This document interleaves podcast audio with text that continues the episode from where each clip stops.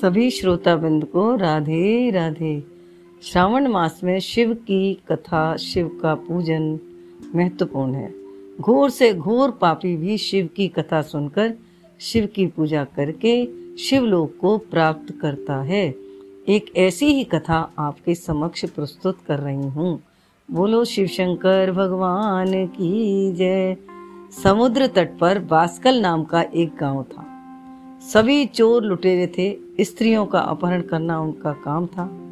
धर्म, कर्म, पूजा, पाठ कुछ भी नहीं जानते थे।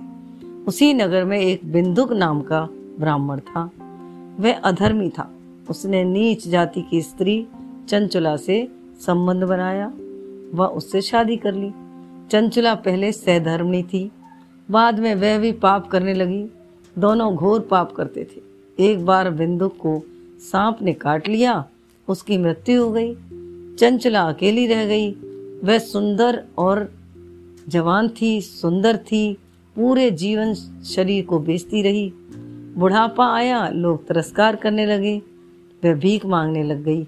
एक बार मेले में जा रही थी। वहाँ पहुँच गई, प्रसाद के लालच में बैठ गई। वहाँ पर शिव कथा हो रही थी एक पंडाल में। वहीं जाके बैठ गई। उसने सोचा कि न तो भीख मांगनी पड़ेगी। कथा के बीच में व्यास जी ने कहा, जीवन में जो कुछ पुण्य नहीं करता, उसको यमदूत यमलोक ले जाते हैं, कुंभी पाक नरक में ले जाते हैं, और चंचला घबरा गई। आरती में ही खड़ी होकर बोली, अभी आरती मत करो, मंच पर पहुँची, चक्कर खाकर गिर पड़ी।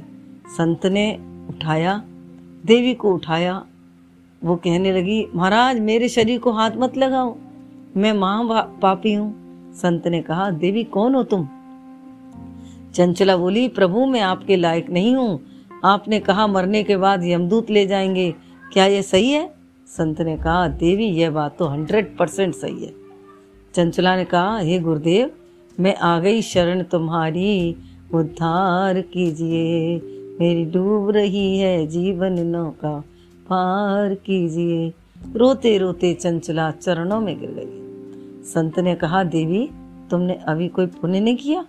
चंचला, बालापन में खेल गवायो यौवन भी मस्ती में लुटायो। अब रह गया, अब रह गया थोड़ा जीवन, इसे पार कीजिए। मेरी डूब रही है जीवन, नैया पार कीजिए। संत ने कहा, क्या तुझे मालूम नहीं था? कि जो पाप कर रही है, उसका दंड भोगना पड़ेगा। वो बोली,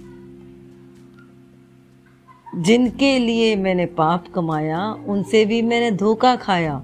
संत हृदय प्रगल गया। संत बोले, देवी, तू क्या चाहती है? चंचला बोली, मुझे कुछ नहीं चाहिए। मेरी आखिरी इच्छा यह है, कैसे भी मुझे मुक्ति मिल जाए। वह ज्ञान दे दीजिए। यह कहते कहते चरणों में गिर गई। संत ने कहा सुबह का भूला, शाम को आ जाए, उसे भूला नहीं कहते। तुम चिंता मत करो। पंडित हो या पुजारी, कोई ऐसा नहीं है जिसने पाप न किया हो। लेकिन सबसे बड़ा पाप वो है जो पाप करके पाप को स्वीकार न करे। तू नौ दिन की कथा सुन ले चंचला ने नौ दिन की कथा सुनी। सौ साल तक ज़िंदा रही, तत्पश्चात उसकी मृत्यु हुई। शिव दूतों ने यमदूतों को मना कर दिया। शिवगण उसे कैलाश ले गए। पार्वती ने चंचला का आरता उतारा और पार्वती माता ने चंचला को अपनी सखी बना लिया। एक दिन वह पार्वती जी से कहा, चंचला ने, कि मेरा पति बिंदुक सांप के काटने से मरा था, उसका क्या हुआ? पार्वती जी बोली, उसकी गति नहीं हुई। वह विंध्याचल पर पिशाच बन गया चंचला बोली, मेरे पति को भी बुला दो। शिव जी ने कहा, वह यहाँ नहीं आ सकता। वह बोली, मेरे पति का भी उद्धार कीजिए महाराज। तब शिव जी ने तुमरुका को बुलाया। उससे कहा, वह शिव पुराण सुनाए। तुमरुका ने वह शिव पुराण की कथा सुनाई। चंचला ने भी खुशी से पार्वती के संग जाके वहाँ कथा सुनी और चंचला ने फिर पार्वती ने शिव जी ने पूरे कथा समापन पर शिवलोक ले आए। इस बिंदुक ने कहा, प्रभु, मुझे भी आप अपना कुछ गण बना लीजिए।